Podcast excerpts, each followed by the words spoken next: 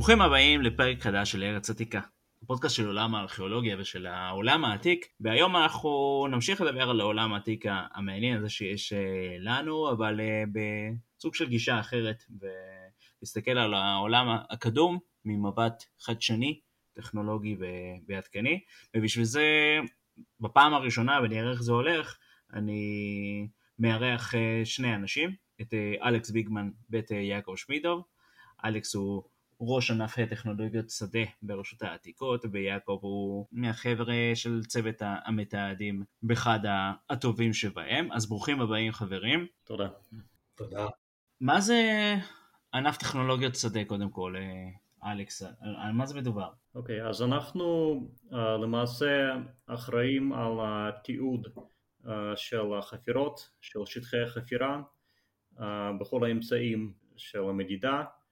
אמ, אנחנו עוסקים בעיקר בתיעוד של חפירות הצלה והכנת תוכניות וחתכים ומפות בפרסום. אנחנו מתחלקים בגדול לשתי קבוצות, קבוצה של מודדים שעוסקים בעבודה בשטח, שמשתמשים בכלים, כלי מדידה, עוסקים בתיעוד תלת מימדי ושרטטים שבעצם לוקחים את כל התוצרים האלה מהמודדים ומפיקים אה, ומציירים בעזרתם אה, תוכניות לפרסומים של רשות העתיקות, בעיקר בחדשות ארכיאולוגיות ועתיקות, כתבי עתיקות ומונוגרפיות ולמעשה לכל הפרסומים. ובנוסף לצוות שלנו אנחנו גם המנחים המקצועיים אה, של המתעדים והגרפיקאים והשרטטים שעובדים במרחבים של רשות העתיקות שעוסקים באותו סוג של עבודה,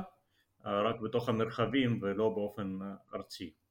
אוקיי, okay. והזכרת כל מיני תפקידים במשימות והרבה דברים ש... שאתם עוסקים בהם, אבל בואו נתחיל מההתחלה. קודם כל אמרת שאתם א', מתעסקים בעניין התיעוד והמדידות. ב...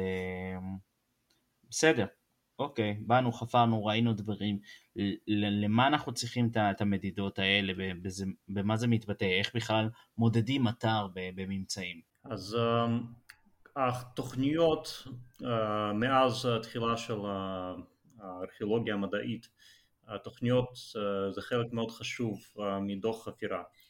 זה בעצם תרשים בטקסט של הדוח חפירה מפנים אליו כשמסבירים לקורא על השרידים שהתגלו בשטח, גם על השרידים האדריכליים, גם על הסטרטיגרפיה, ההשתחוות של אתרי עתיקות וגם על מפות. למעשה אין דוח חפירה מדעי שיכול להתפרסם בלי תוכנית, אלא אם כן מדובר בממצאים שלא התגלו באתרם, ולכן זה בעצם עבודה שמלווה כל חפירה. בנוסף לחפירות יש גם פרויקטים ש... של סקרים, פרויקטים של שימור, תיעוד עתיקות שלא במסגרת חפירה, יש פרויקטים של מחקר ולמעשה כל עבודה ארכיאולוגית דורשת איזשהו סוג של תוכנית או מפה או חתך, הדברים האלה נעשים באמצעות שיטות שונות של מדידה.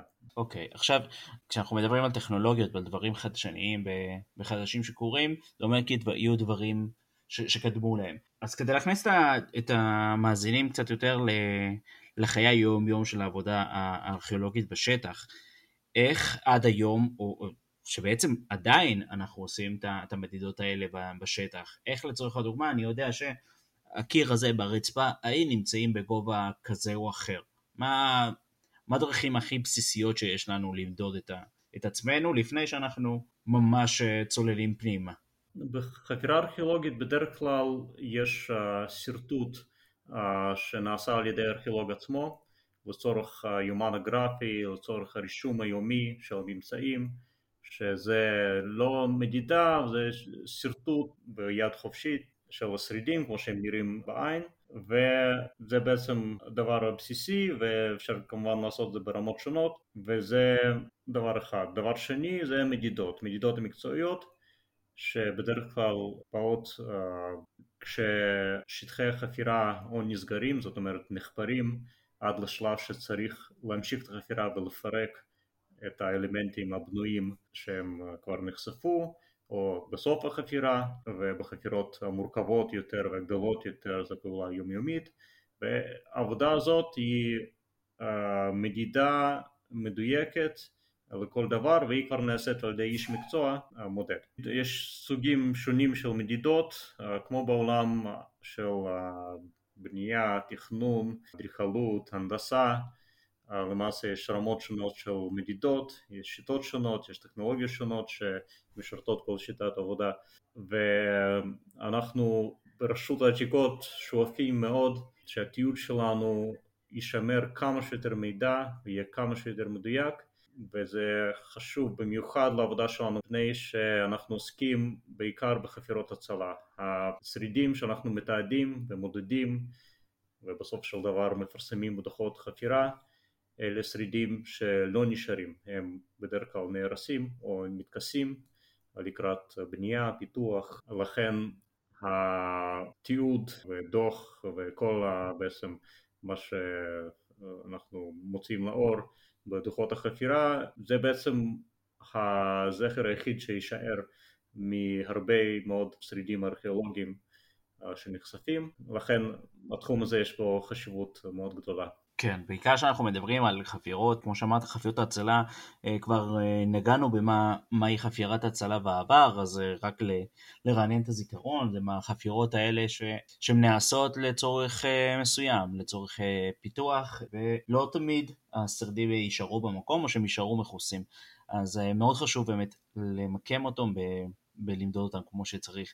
אבל אם כבר אז אני, אני אשאל את יעקב, כי אנחנו, אם עכשיו אני נוגע ב, אה, במיקום שלהם, ב- לשמירה עליו, זה מתחבר למונח מאוד מאוד אה, יפה ובומבסטי שמקוצר ל-GIS. במה זה הדבר הזה? כי, כי זה לא עניין, לא נושא ארכיאולוגי גרידא, משתמשים בו גם כן בכל מיני מונחים, בכל מיני uh, תחומים. אז, אז מהו ה-GIS ומה זה נותן לנו? איך זה קשור אלינו? היי לכולם, אה, אז ככה, כמו שאליקס אמר, אנחנו משתמשים בהמון המון סוגים של uh, טכנולוגיות, וזה סוג של פאזל. כמו שאנחנו מרכיבים פאזל בחלקים, אז ככה אנחנו מתעדים, וכל חלק זה נותן עוד אינפורמציה ועוד אינפורמציה, וכל זה אנחנו מכניסים ל-JS. JS זה פלטפורמה שבו אנחנו יכולים למקם את כל המידע שאנחנו אוספים בשטח, וזה כולל, אה, זה מתחיל מאורטופוטואים, מה שהרחפנים שלנו עוסקים, אנחנו מרימים רחפנים ומתעדים שטחים שלמים, וככה זה גם בתצלומי לוויין ותצלומים ממלחמת העולם הראשונה או שנייה שצילמו בארץ, כל זה אנחנו ממתנים בפלטפורמה של JS. אוקיי, okay, אז uh, GIS בעצם Geographic Information Systems ובעברית ממ"ג, מערכות מידע גיאוגרפיות, זאת אומרת uh, שזה מונח כללי שכולל את כל העולם של התוכנות וחישובים שעוסקים במידע גיאוגרפית. בתחום הארכיאולוגיה אפשר להגדיר את זה כשרידים ארכיאולוגיים, ממצאים, אתרים, תפוצה של סוגים שונים של אתרים. באופן כללי זה מונח הרבה יותר רחב. למעשה כל סט נתונים, זה יכול להיות למשל נתונים על אוכלוסייה, משאבי טבע, גיאולוגיה, תפוצה של כל דבר אה, של בעלי חיים למשל, אקולוגיה, כל אה, בעצם אה, בסיס נתונים שיש בה איזשהו היבט גיאוגרפי, מנתחים אותו, מציגים אותו ומחשבים אותו באמצעות העולם הזה של ה-GIS, של מערכות מידע גיאוגרפיות. כלומר שזו פלטפורמה שאנחנו יכולים להשתמש בה גם בעולם הארכיאולוגי כדי להגיד אה, אזור כזה או כזה היה אה, מאוד פעיל בתקופה הזאת וזאתי, וגם אה, מתכנן ערים יכול לתכנן את נתיבי התחבורה הציבורית בכאלה דברים, נכון? זה בגדול כן, מה שה-GIS כן, נותן. נכון, ומה שהכי... המעניין בתחום הזה זה בעצם השילוב של סוגים שונים של מידע, זאת אומרת המידע הארכיאולוגי אפשר לנתח אותה ובעצם להשוות אותה עם שכבות מידע מעולמות אחרים כמו למשל גיאולוגיה, הימצאות של מקורות מים, דרכים עתיקות, נצפות מאיזה נקודה אפשר לראות איזה נקודה. מה הדרך הכי נוחה? כן, כן, בדיוק. הדרך הכי קצרה בין שתי נקודות. למעשה החישוב של טופוגרפיה זה משהו מאוד חשוב וזה משהו מתאפשר ככל שהטכנולוגיה מתקדמת ואנחנו בעצם יכולים גם מעצמנו וגם יש לנו מקורות כדי להשיג מפות טופוגרפיות מדויקות לקחת מפות היסטוריות ובעצם לעגן אותן גיאוגרפית, זאת אומרת לתקן עיוותים וטעויות גיאוגרפית במפות, לקחת צילומים היסטוריים או צילומי לוויין או כל צילום אווירי ולמקם אותו ולשלב אותו עם צילומים אחרים כדי לבנות מפות.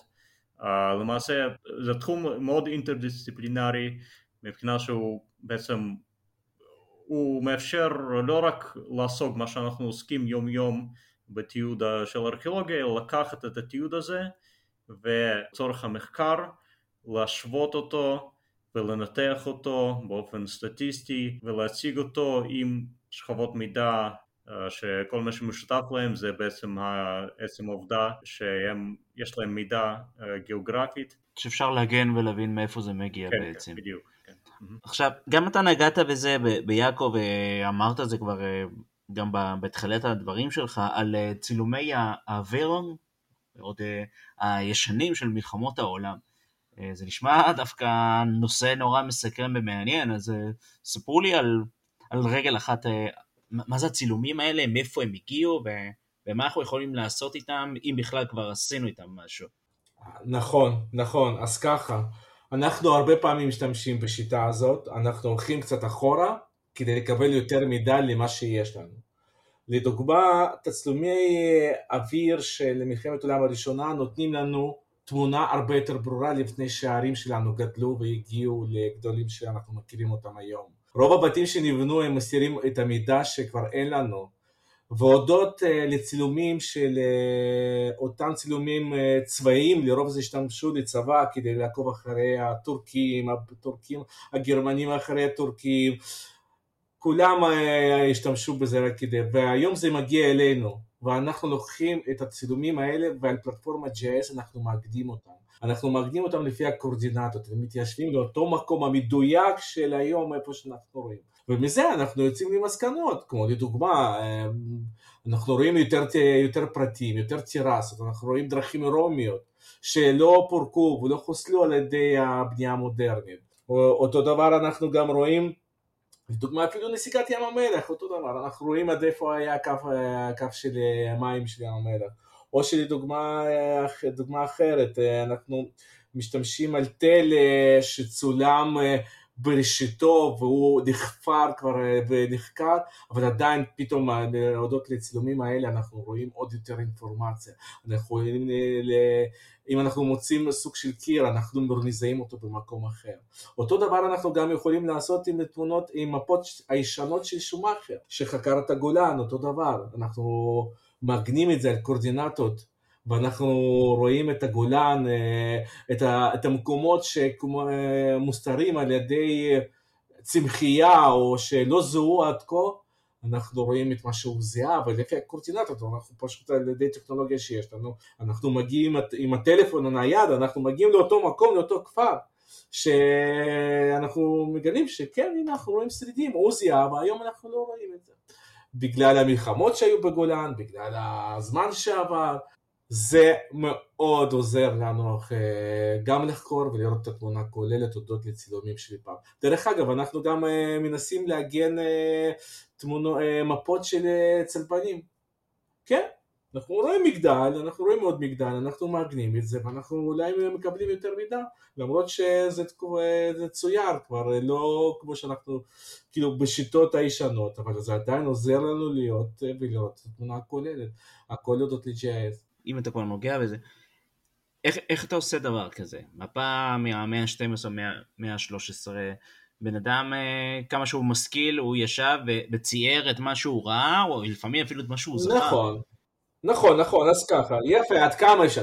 לדוגמה, בואו ניתן לכם דוגמה, הוא, המגדלים קיימים, הוא צייר שלושה מגדלים בצפון, הוא צייר שתי מגדלים בדרום, ובאמצע הוא שם מבנה ציבורי כמו, לדוגמה, אני נותן לכם כנסיית הקבר. בוא נגיד הוא צייר את ירושלים, למרות שזה תלת מימד לא ברור. אז הודות ככה, אני יכול לקחת וכל מגדל בפינה, בפינה שלו, למשוך ולמתוח את המפה הזאת. זה יהיה נורא לא מדויק, אבל זה עדיין יימתח על אותם אה, מגדלים שקיימים היום, באמת, אני רואה אותם מאותה תקופה, ואני מזהה אותם, ואני יודע שזה אותו מגדל. אז המפה הזאת מתיישבת במקום שלה. ואז אני יכול להגיד, הנה בבקשה, יש פה רחוב שעדיין אה, קיים, שהוא תואם לרחוב של היום. במידה הזה הוא זמין, אני יכול אה, לבוא לדבר הזה ולהחליט, פה אני רוצה לחפור כי אני חושב שהכנסייה הזאת וזאת נמצאת כאן? תסתכל, אי אפשר להסתמך את זה סופית ש... שנגיד הרחוב שצייר אותו צייר במאה ה-12 הוא אכן אותו רחוב. לא, לא, ברור. עדיין... מה שאני מתכוון זה האם המחקר הזה והעבודה הזאת וה... ההכנה הזאת מראש שאתה מדבר עליה, האם היא זמינה, והיום אם נורא נורא מעניין אותי מנזרים uh, צלבנים למשל, ואני בעכו, uh, האם אני כן. יכול לקחת את המפה הזאת שלך, היא זמינה לי, ואני יכול ללכת ולחפש את הדבר ההוא שעוד מאוד מאוד מעניין אותי? ללכת אחרי האוצר, ברור שלא, שלא במדויק. בדיוק, זה לא מדויק, זאת אומרת, אה, זה נותן תמונה כוללת איפה זה נמצא. המנזר, למרות שנגיד הוא לא קיים היום. אז אתה יוצא לחיפוש במרחק של 25 קילומטר בין אותו אזור, אתה מגדיר לעצמך, או 10 קילומטר, סליחה, לא 25, ברדיו של 5 קילומטר, זה הסטייה. אתה הולך לחפש אותו חווה שמסומנת על אותו מפה. זה כבר נותן לך אינדיקציה איפה בדיוק לחפש. עכשיו, תשמע, נתת דוגמה מאוד קשה, מאה ה-12. בוא נלך יותר לצילומים אה, בריטים, של, ש...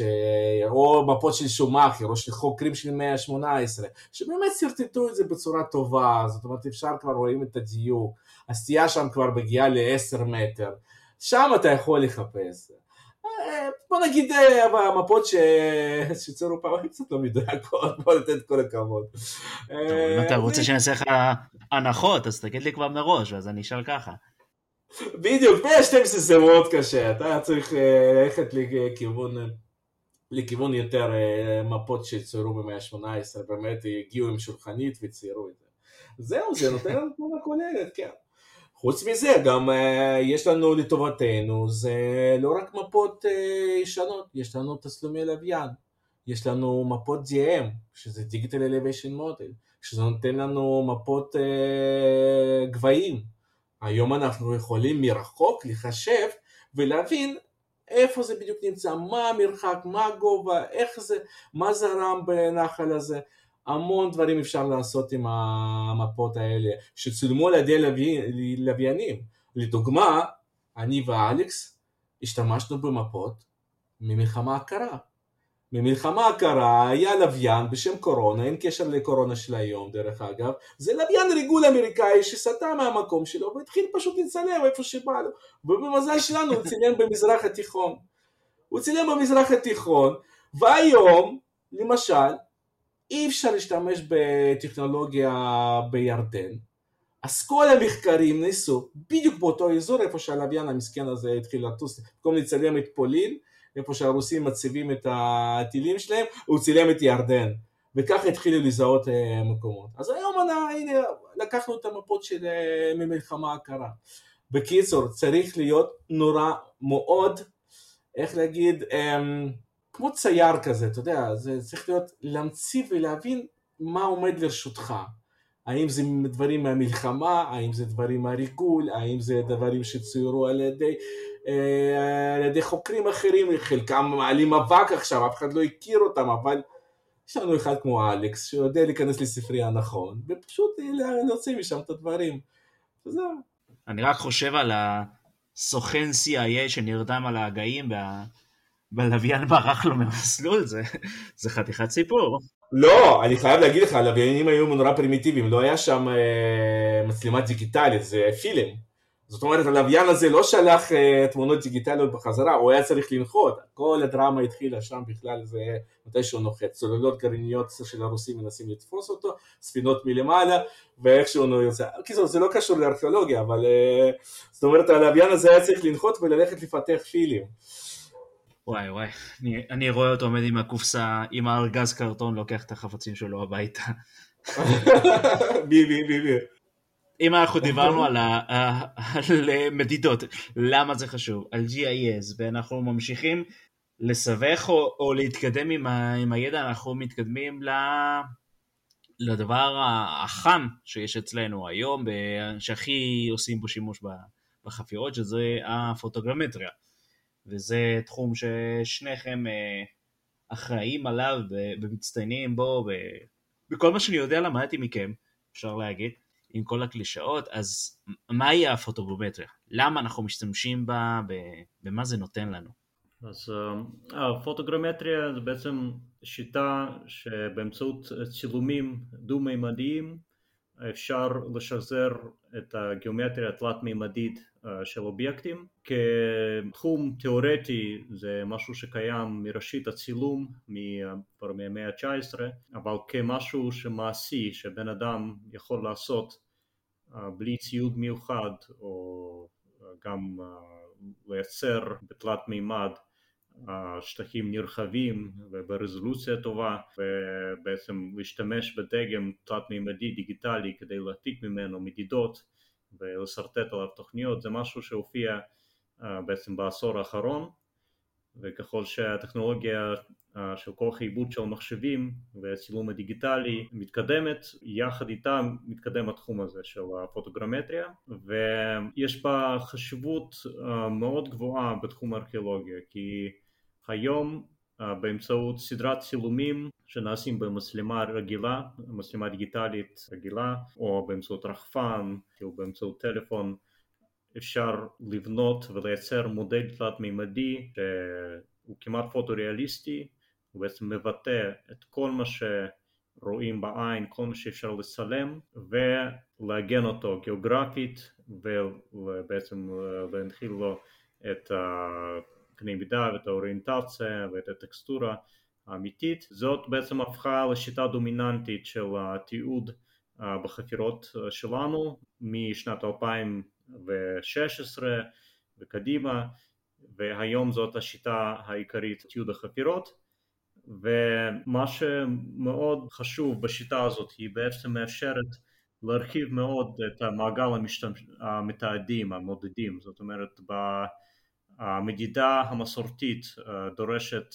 כלים מיוחדים, דורשת אה, מיומנות גבוהה, אה, רקע של השכלה בתחום. פוטוגרמטריה לעומת זאת אפשר ללמוד, כל מי שיכול לצלם מבין ויש לו איזושהי אינטואיציה בצילום יכול גם ללמוד תוכנות שכבר היום פחות ופחות מסובכות, יכול בעצם תוך כדי ניסיון ללמוד ולהתפתח ולהגיע לרמה טובה של תיעוד הפוטוגרמטרי ובעצם להתמודד כמעט עם כל שטח, אם זה אפילו מערה, חלל תת-קרקעי או שטח גדול שמצלמים אותו באמצעות אלפי צילומי רחפן או שטח עם שכבות ארכיאולוגיות עדינות מאוד שצריך לצלם ברזולוציה מאוד גבוהה.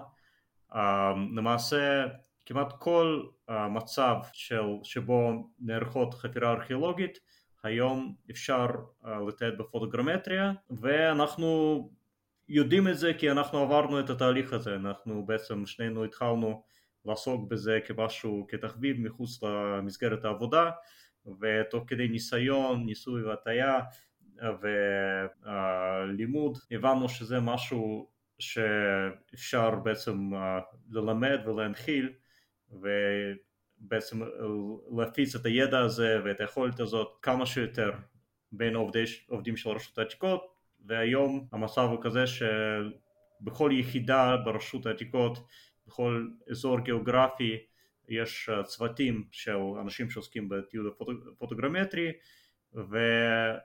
לא רק האיכות של התיעוד באמת השתפר והשתנה באופן מהותי מציור דו-מימדי לתיעוד דיגיטלי תלת-מימדי אבל גם ההיקף, כמות האתרים, כמות השרידים שבעצם מתועדים גדל באופן מאוד מהיר. כן, כשמה שאתה אה, מספר ומתאר אה, בגדול, גם כדי לסבר את האוסם ולהעביר למקום ש, שכמעט כולם נתקלו בו, למשל זה, זה, זה בדומה מאוד למבנים בבניינים שיש בגוגל ארט למשל, שאפשר לראות בתלת מימד הבניינים שעומדים, אתה מתכוון לאותו דבר עם אתרים ארכיאולוגיים. עכשיו, באיזה מקרים אנחנו משתמשים? אמרת שמשתמשים בזה כבר uh, כמעט בכל החפירות, אבל, אבל בשביל מה?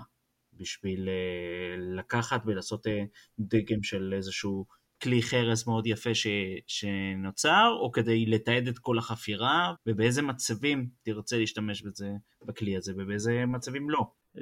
למעשה, קודם כל הזכרת את גוגל ארת או גוגל מפס, התיעוד התת-מימדי בפלטפורמות האלה מסתמך במידה גדולה גם על פוטוגרמטריה. לפעמים זה פוטוגרמטריה באמצעות צילומי, צילומי אוויר או צילומי לוויין. אז השיטה הזאת באמת לכל תחום שיש בו תיעוד תת-מימדי של מבנים, אנשים יכול להיות במשחקי מחשב, בסרטים ובכל התחום של התכנון ומדידה יש היום שימוש בפוטוגרמטריה. אנחנו משתמשים בזה בעיקר בחפירות הצלה כדי לתעד עד כמה שאפשר את כל השרידים שחשופים על פני השטח ובתוכנות GIS לעגן גיאוגרפית את כל התיעוד והוא משמש לציור תוכניות וציור חתכים והכנת מפות אבל זה לא הכל.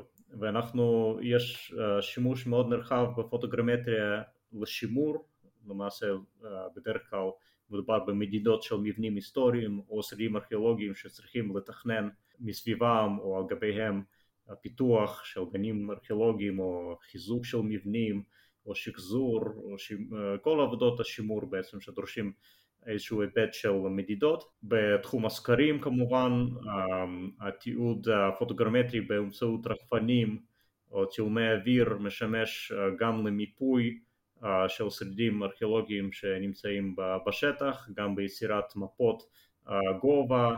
לגבי הממצאים, אתה הזכרת חרסים, זה כן אפשרי לעשות בפוטוגרמטריה, אנחנו לא עוסקים בזה, והסיבה לכך היא כי הפוטוגרמטריה, היתרון שלה זה בעצם הצבע והטקסטורה, כי השיטה מבוססת על צילומים ככל שהצילומים חדים יותר, ברזולוציה יותר גבוהה, ככה הדגם מבטא בצורה יותר נכונה, יותר מדויקת את הצבע ואת הטקסטורה ואת הצורה של האובייקט, אבל בתחום uh, כמו תיעוד הממצאים, כמו כלי חרס, כשעיקר החשיבות היא לא בצבע או טקסטורה אלא בצורה, שם הסריקת לייזר היא פשוט יותר יעילה, זאת אומרת שאפשר לתעד למעשה כמעט כל ממצא שלא שקוף או לא משקף אור כמו uh, זכוכית למשל בפוטוגרמטריה אבל הזמן שזה דורש והמורכבות של התהליך הוא בדרך כלל לא מצדיק את זה אם משווים את זה לסריקת לייזר.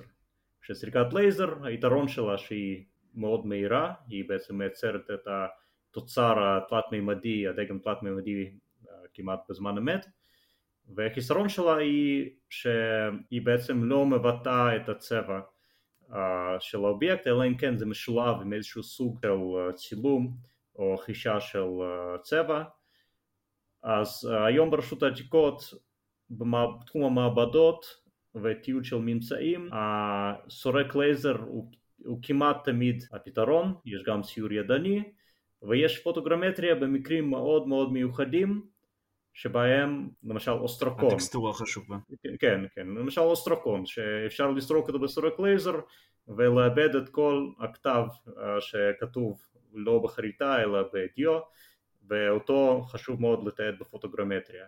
אבל כמעט כל הממצאים הם כלי חרס, כלי צור, שברי כלי זכוכית, מטבעות, ולמעשה כל האובייקטים האלה מספיק לתעד אותם בצילום רגיל ושהמורפולוגיה, הצורה שלהם היא חשובה לסרוק אותם באמצעות סורק לייזר. כן, אוסטרגון למי שלא מכיר את המונח ויודע מהו זה, זה פיסת שבר של כלי חרס שעליו יש איזשהו כתב.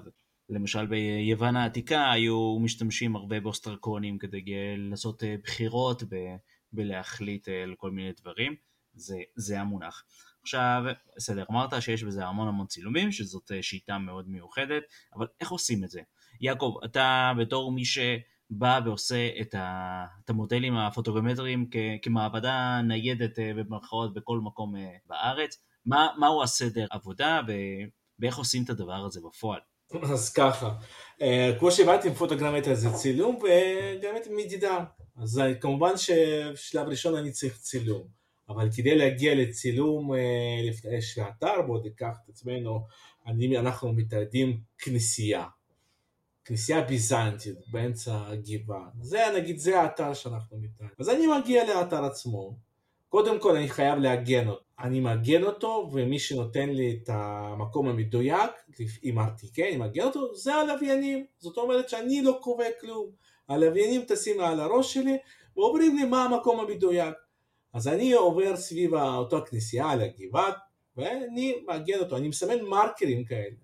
מרקרים גדולים, ככה שאני אוכל לראות אותם מהצילומים של אותו, מתי שאני אצלם אותם. שכשאתה אומר שאתה מעגן, הכוונה היא שאתה לוקח את הקורדינטות המדויקות. המדויקות. מעגן המדו... את המיקום הנכון. בדיוק.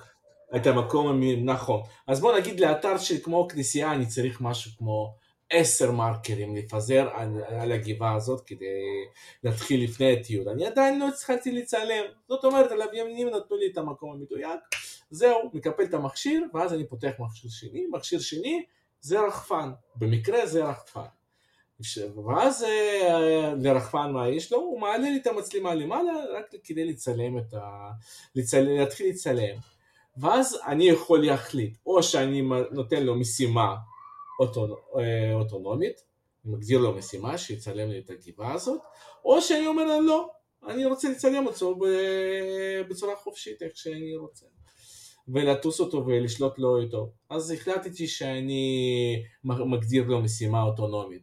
זאת אומרת, שוב פעם, אני לא עושה כלום, אני רק מביא, פותח, מגדיר לו משימה, אני מגדיר לו משימה ככה שהוא יטוס בגובה מעל הכנסייה שלא יתנגש לי בשום דבר, עם מצלמה 90 מעלות על הכנסייה. זאת אומרת, המצלמה שלי מסתכלת 90 מעלות.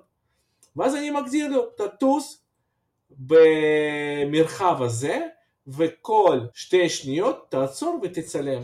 תעצור ותצלם בזמן הטיסה שלך. וככה, כמו שאולי מישהו מכם ראה איך אה, טרקטור אה, חורש את השדה, הוא הולך שתי וערב, לא שתי וערב, הוא הולך... אה, הולך לקווים ישרים הטרקטור. בדיוק, לרוחב של השדה ולזה. אז ככה הרחפן שלי פשוט יעשה את זה אותו דבר בזמן באוויר. זהו, המכשיר עולה למעלה, הרחפן מתחיל לעשות את העבודה. שוב פעם, המכונות מתחילות לעשות את העבודה, אני רק אומר לו מה לעשות ומתי לעשות. וזהו, האובייקט כזה יכול לקחת עד אלפיים צילומים. בוא נגיד ככה, אלפיים צילומים זה בסביבות mm, שלוש שעות עבודה, עד שהוא יסיים את העבודה.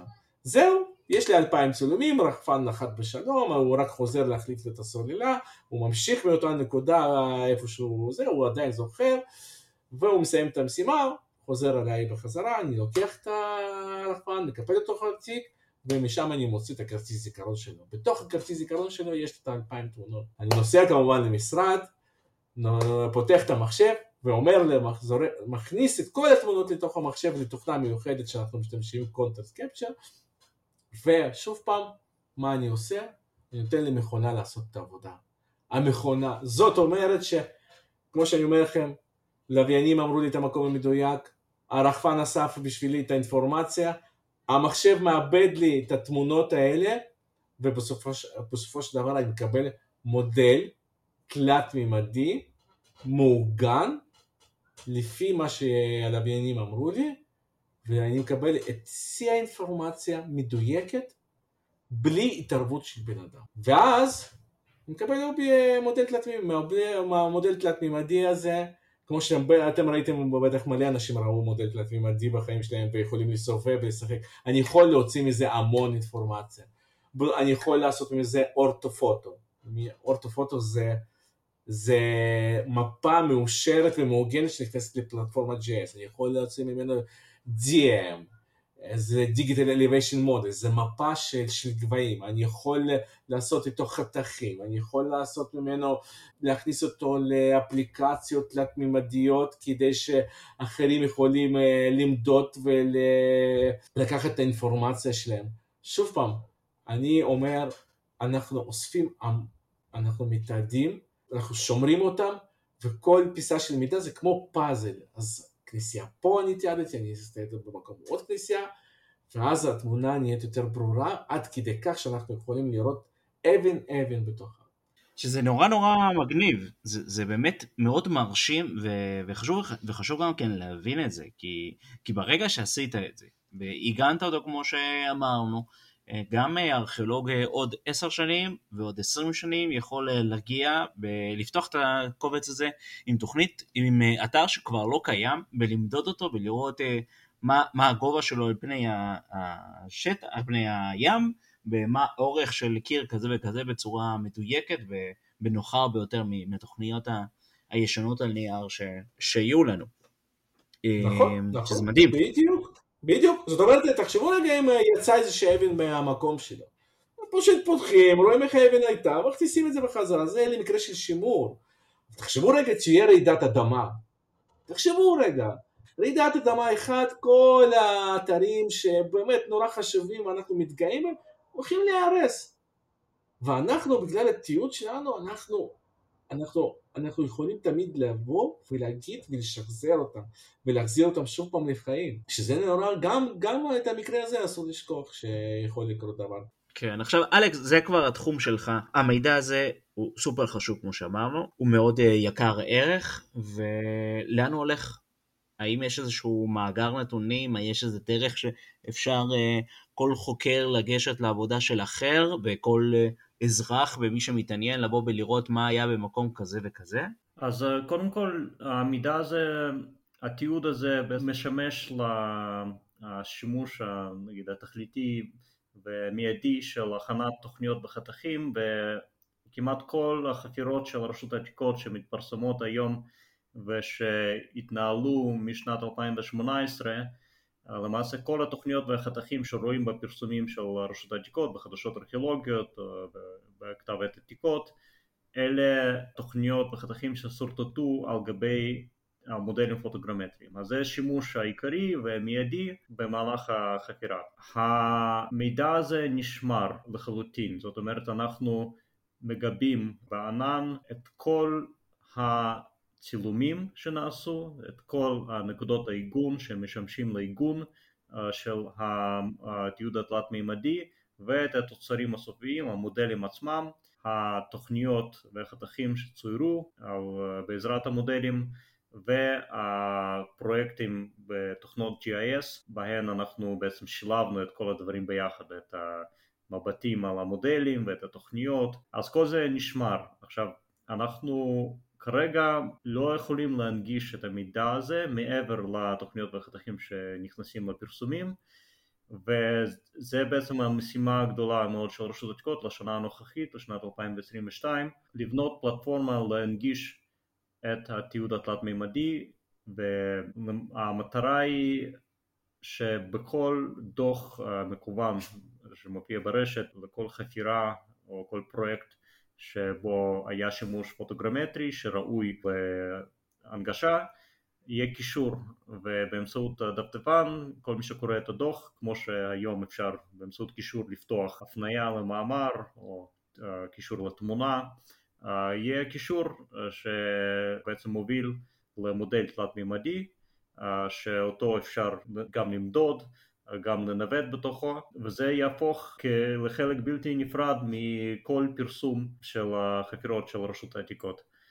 ומה שנדרש זה בעצם הבסיס נתונים שאנחנו בעצם מקיימים ומגדילים, להעביר אותו לשרתים שמסוגלים בעצם להנגיש מודלים מסוג זה באינטרנט. מדובר ב... נפחים מאוד כבדים בכוח עיבוד של מחשבים שיש רף מסוים שצריך לעמוד בו, גם כוח עיבוד גרפי, CPU ו-GPU וכשפותרים את הבעיות הטכניות האלה אנחנו נצא לדרך ונתחיל להנגיש בצורה שיטתית את כל התיעוד הפוטוגרמטרי ונחזור אחורה, בעצם נבחר מודלים חשובים וננגיש אותם גם בלי קשר לפרסומים של דוחות חקירה. אז זאת המטרה שלנו ואנחנו, ולא רק הנעת שלנו, אלא כל הצוות של התקשוב ברשות העתיקות עובד כדי להקים את הפלטפורמה הזאת ואני מאוד מקווה שהשנה זה יקרה. מצוין. אם דיברנו על השימוש ברחפנים וגם דיברנו על הצילומי אוויר וצילומי הלוויין, אילו עוד שימושים יש לכלים המוטסים האלה? איזה שימוש אפשר לעשות היום ביום יום מבחינת, לא יודע, אפשר לעשות בהם שימוש למעקב אחרי אה, עבודות אה, שצריכות להיות אה, בפיקוח, או עבודות שהן לא חוקיות, האם אפשר לעשות בהם שימוש במהלך סקר במקום סקר רגלי, אלה דברים שקורים ושקיימים? כן, כן, לגמרי. יש, הכלים האלה משמשים ככלי עזר לסקר, זה לא משהו שיכול להחליף את הסקר הרגלי מהרבה סיבות, אבל הסיבה הכי פשוטה והכי חשובה היא שבסקר הרגלי הסוקרים אוספים את הממצאים הקטנים והיום לא משנה עד כמה אנחנו בעצם משקיעים בצילום אנחנו אף פעם לא יכולים להגיע לרזולוציה של העין האנושית לכן אין תחליף להליכה uh, בשטח אבל זה כן בהחלט יכול להיות כלי עזר, זאת אומרת לפני שיוצאים לסקר לתעד מה שיעקב הזכיר אורטופוטו שזה בעצם צילום מיושר שתופס את כל השטח, מתקן את העיוותים של זווית כמו מפה אבל בדמוי צילום ובאמצעות האורטופוטו הזה לתכנן את הסקר, לזהות אתרים שאפשר לזהות, אתרים בנויים בדרך כלל כן אפשר לזהות, אלא אם כן הם מכוסים בצמחייה וזה כלי מאוד חשוב, אנחנו באמת משתמשים בו בכל מצב שבו אפשר להטיס רחפן, וזה לא תמיד אפשר, ושימושים נוספים זה למעש, לדוגמה תיעוד לארכיאולוגיה ימית וזה שימוש מאוד חשוב כי בתת ים שאר שיטות המדידות הרבה יותר מורכבות וכדי לעשות תיעוד פוטוגרמטרי יש כאן קצת מורכבות כדי להעביר נקודות עיגון לקרקעית של הים אבל ברגע שפותרים את זה למעשה כל מה שצריך זה סוללן עם מצלמה. ויש כמו שאמרת הניטור אחרי אתרי עתיקות זה מאוד חשוב באמצעות צילום אוויר אנחנו יכולים לתעד אתרי עתיקות ולעקוב אחרי שינויים, אם זה שינויים של בליה או פגיעה טבעית, אם זה ונדליזם, אם זה שוד עתיקות, וזהו, למעשה כל אתר ש... שאנחנו רוצים, שיש איזשהו ערך בתיעוד שלו, בשמירת המידע שלו בפר... בנקודת זמן מסוימת, ושאפשר לצלם בו מכיוונים שונים ולנוע בתוכו, אפשר לתת בפוטוגרמית. עכשיו, במסגרת כל העבודות האלה, ש... שאני חייב לומר שזה נורא נורא מגניב, יש לכם איזה שהם אה, דוגמאות של אה, מודלים מעניינים שעשיתם, של אה, דברים מסוימים שגיליתם דרך האוויר, שלא הייתם רואים אותם ב... בדרך אחרת, איזשהו שימוש יוצא דופן שעשיתם בטכנולוגיות כאלה? כן, כן, כן, אה, יש לנו ברמת הגולן, אנחנו למשל עם המפות של שומאכר, נכון אלכס? אה, איך, איך כל כך קל לזהות את הדברים שהוא ראה ואנחנו היום לא מצליחים לראות את זה? לדוגמה מרחוק. כן, כן, יש הרבה דוגמאות, למעשה כל העשייה הארכיאולוגית שהיא בעצם שבמהלכה מגלים אתרים חדשים היום, יש בה איזשהו היבט של אה, תיעוד פוטוגרמטרי. כמעט תמיד, זאת אומרת, וזה בעצם השימוש הכי בסיסי, זאת אומרת, אחרי שהם מצלמים מהאוויר, בונים את המפה, את האורטופוטו, מזהים אתרים, תמיד, לא משנה עד כמה סוקרים או אנשי שטח מוכשרים ומנוסים, המבט, מבט ציפור, ומבט ציפור שהוא גם, יש בו מידע גיאוגרפי, שכל מה שרואים בצילומים האלה של באופן מדויק לזהות ומפות, זה תמיד מוסיף uh, באופן מש, משמעותי לכמות האתרים uh, שמגלים ובהרבה מקרים גם בהבנה של אתרים שאתה פתאום במקום לראות כמה קירות אתה רואה איזשהו מכלול, uh, אתה רואה איזשהו יישוב, אתה מבין שמה ש... את השרידים שאתה רואה על פני השטח הם חלק ממשהו יותר גדול, אתה רואה דרך עתיקה, אתה, אתה בעצם uh, מבין ש... השרידים שאתה לא הצלחת לתארך הם קשורים לאיזשהו אתר שאתה כן מצליח לתארך ואז אתה מבין שהנה יש כאן המשכיות, הסתרעות של אה, שכבה מסוימת, יש פרויקט מאוד גדול שמתרחש בעיקר בנגב, אה, כי בנגב כמו כולנו יודעים, השרידים גלויים באופן שקשה להשוות לשום מקום אחר בארץ, בתיעוד האווירי אפשר לזהות, כמעט תמיד אפשר לזהות אתרי עתיקות, כשאנחנו מדברים על הנגב, על הנגב המרכזי, הנגב הדרומי, לכן רשות העתיקות פתחה בפרויקט מאוד גדול של מיפוי שיטתי פוטוגרמטרי של הנגב, כל הנגב, כדי לזהות ולמפות אתרי עתיקות, כדי להכריז בהם כאתרי עתיקות על פי החוק. משתמשים לצורך הזה ברחפן מסוג אחר, רחפן עם כנף קבועה שמסוגל להיות באוויר ויותר זמן ולטוס במהירות יותר גבוהה ולכסות שטחים יותר גדולים. ויש הרבה מקרים של מחקרים שנעשו באמצעות הפוטוגרמטריה. לדוגמה לאחרונה עבדנו במצדה. אנחנו בעצם עשינו, אני ויעקב עשינו תיעוד של כל המצודה יחד עם מערכת המצור הרומית מסביב למצדה ומעבר לתיעוד עצמו שיש בו ערך מאוד גדול היה אפשר לעשות באמצעות המודל הזה ניתוח נצפות. להבין איזה מחנה רומי ראה איזה מחנה אחר, איזה מגדל במערכת המצור ראה uh, מגדל אחר, וככה להבין יותר לעומק למה מערכת המצור הזאת בנויה כמו שהיא, למה היא תוכננה, למה כל מחנה נמצא דווקא איפה שהוא נמצא, וזאת דוגמה מאוד טובה של ניתוח נצפות, וכדי לעשות ניתוח כזה צריך מפת גבהים מדויקת, ומפת גבהים מדויקת זה תוצר של תיעוד פוטוגרמטרי שאפשר לעשות היום כמעט בכל שטח, אפילו שטח נרחב וקשה מבחינה טופוגרפית כמו מצדה. אני מוכרח לומר שמה שאתה מספר היום, היום עכשיו, זה, זה נורא מסקרן ואני חושב שזה פותח פתח אה, מאוד גדול למחקרים חדשים בכל מיני תחומים ואפילו גם כן באתרים שכבר אה, סגרנו, במרכאות אמרנו שאנחנו כבר מבינים הכל, כי, כי מה שאתה מספר זה ממש להיכנס למשל לראש של אותו גנרל הרומאי שמחליט איפה הוא ממקם כל דבר, וזה אה,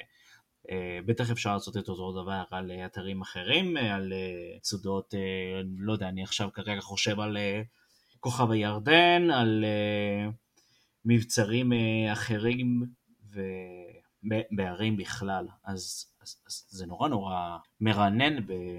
ולוקח אותנו למקומות חדשים. אה, אחלה דבר. ולדעתי נגענו בהרבה מאוד אה, דברים ומונחים בדברים חדשים שהם קצת רחוקים ממה שעד היום נגענו בארץ עתיקה בתוכנית הזאת, ו... ואני נורא נורא נהנה ואוהב לעשות אה, שימוש בשיטות האלה. ולכן אני רוצה להודות לכם שהצטרפתם אליי ושהסכמתם להיות חלק מהתוכנית הזאת.